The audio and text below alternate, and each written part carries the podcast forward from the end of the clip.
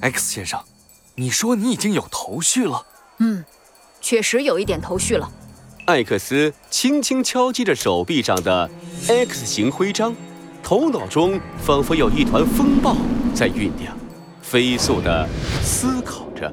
如果是他的，那么之前一些奇怪的地方就能说得通。可是，这个推理必须满足一个前提条件：时间不够。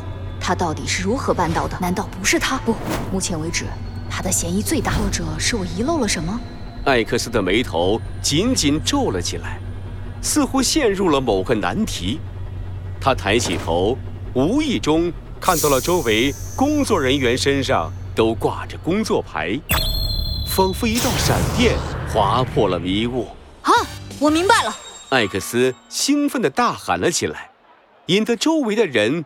都满脸古怪地看着他，但艾克斯却一点都不在意。只见他眼睛咕噜噜地转了转，悄悄拉着一个胖胖的工作人员躲在角落。呃，你你干什么？别紧张，能请你帮我个忙吗？嗯，胖胖的工作人员迟疑地看着艾克斯。呃，什么忙？很简单的。艾克斯凑近他的耳边，嘀咕了一阵：“拜托你了。”胖胖的工作人员满脸古怪，迟疑着点了点头。艾克斯长长的松了一口气，环视了一圈所有的人：“各位，推理时间到了。”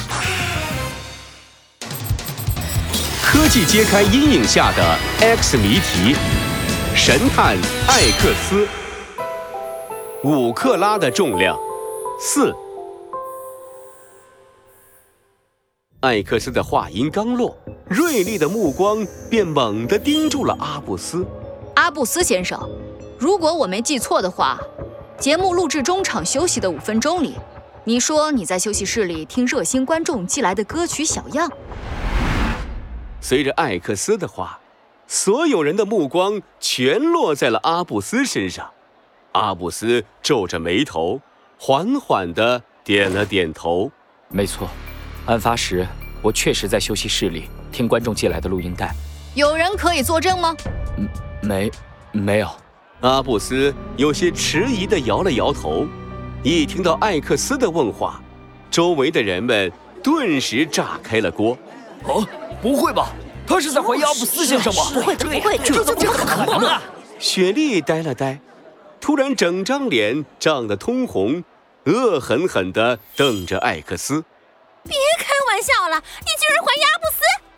这项链本来就是他送给我的，他为什么要抢回去？就是阿布斯先生既谦逊又有教养，绝不可能犯罪。没错，各位，在没有足够的线索还原出真相前，任何人都可能是我的怀疑对象。艾克斯平静的目光缓缓扫过所有的人。大家不自觉地安静了下来。你说的没错，每个人都值得怀疑，但我不明白，X，能说说你怀疑我的理由吗？我也不明白。趴在艾克斯脑袋上的小星悄悄竖起了耳朵。不止他，周围所有人都疑惑地看着艾克斯，等待着他的回答。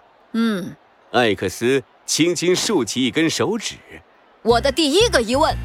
阿布斯先生，你说案发的时候你在休息室听观众寄来的录音带，但为什么休息时间结束后，我却看到你浑身冒汗、喘着气的进入演播室？那分明是剧烈运动后的样子。难道听录音带也是一项剧烈的体力运动吗？啊？呃，什么？真的？真的假的？周围的人都愣住了。阿布斯脸色微微变化。却沉默着，没有辩解。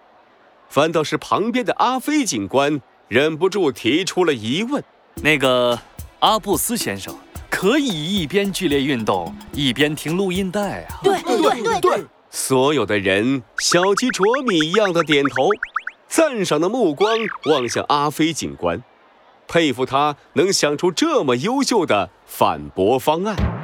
不。身为一个专业的、合格的主持人，在马上就要进行节目录制之前，是不可能去进行剧烈运动的，除非是不得不进行。所有人都沉默了，不约而同的再次望向阿飞警官，目光中饱含着殷切的期望。阿飞警官明白了大家的意思，思索了一番，再次提出了疑问：“那个，X 先生，假设阿布斯先生是嫌疑人，那么有一个问题是没法解释的。之前我们从案发现场来到演播室，至少就花了十分钟的时间，而那已经是路程最短的一条通道了。但中场休息的时间却只有五分钟。”阿布斯先生是不可能有足够时间作案的。之前我也被这个问题所困扰，但后来我想明白了。艾克斯轻轻地敲着手臂上的 X 型徽章，脸上微微扬起一抹神秘的微笑。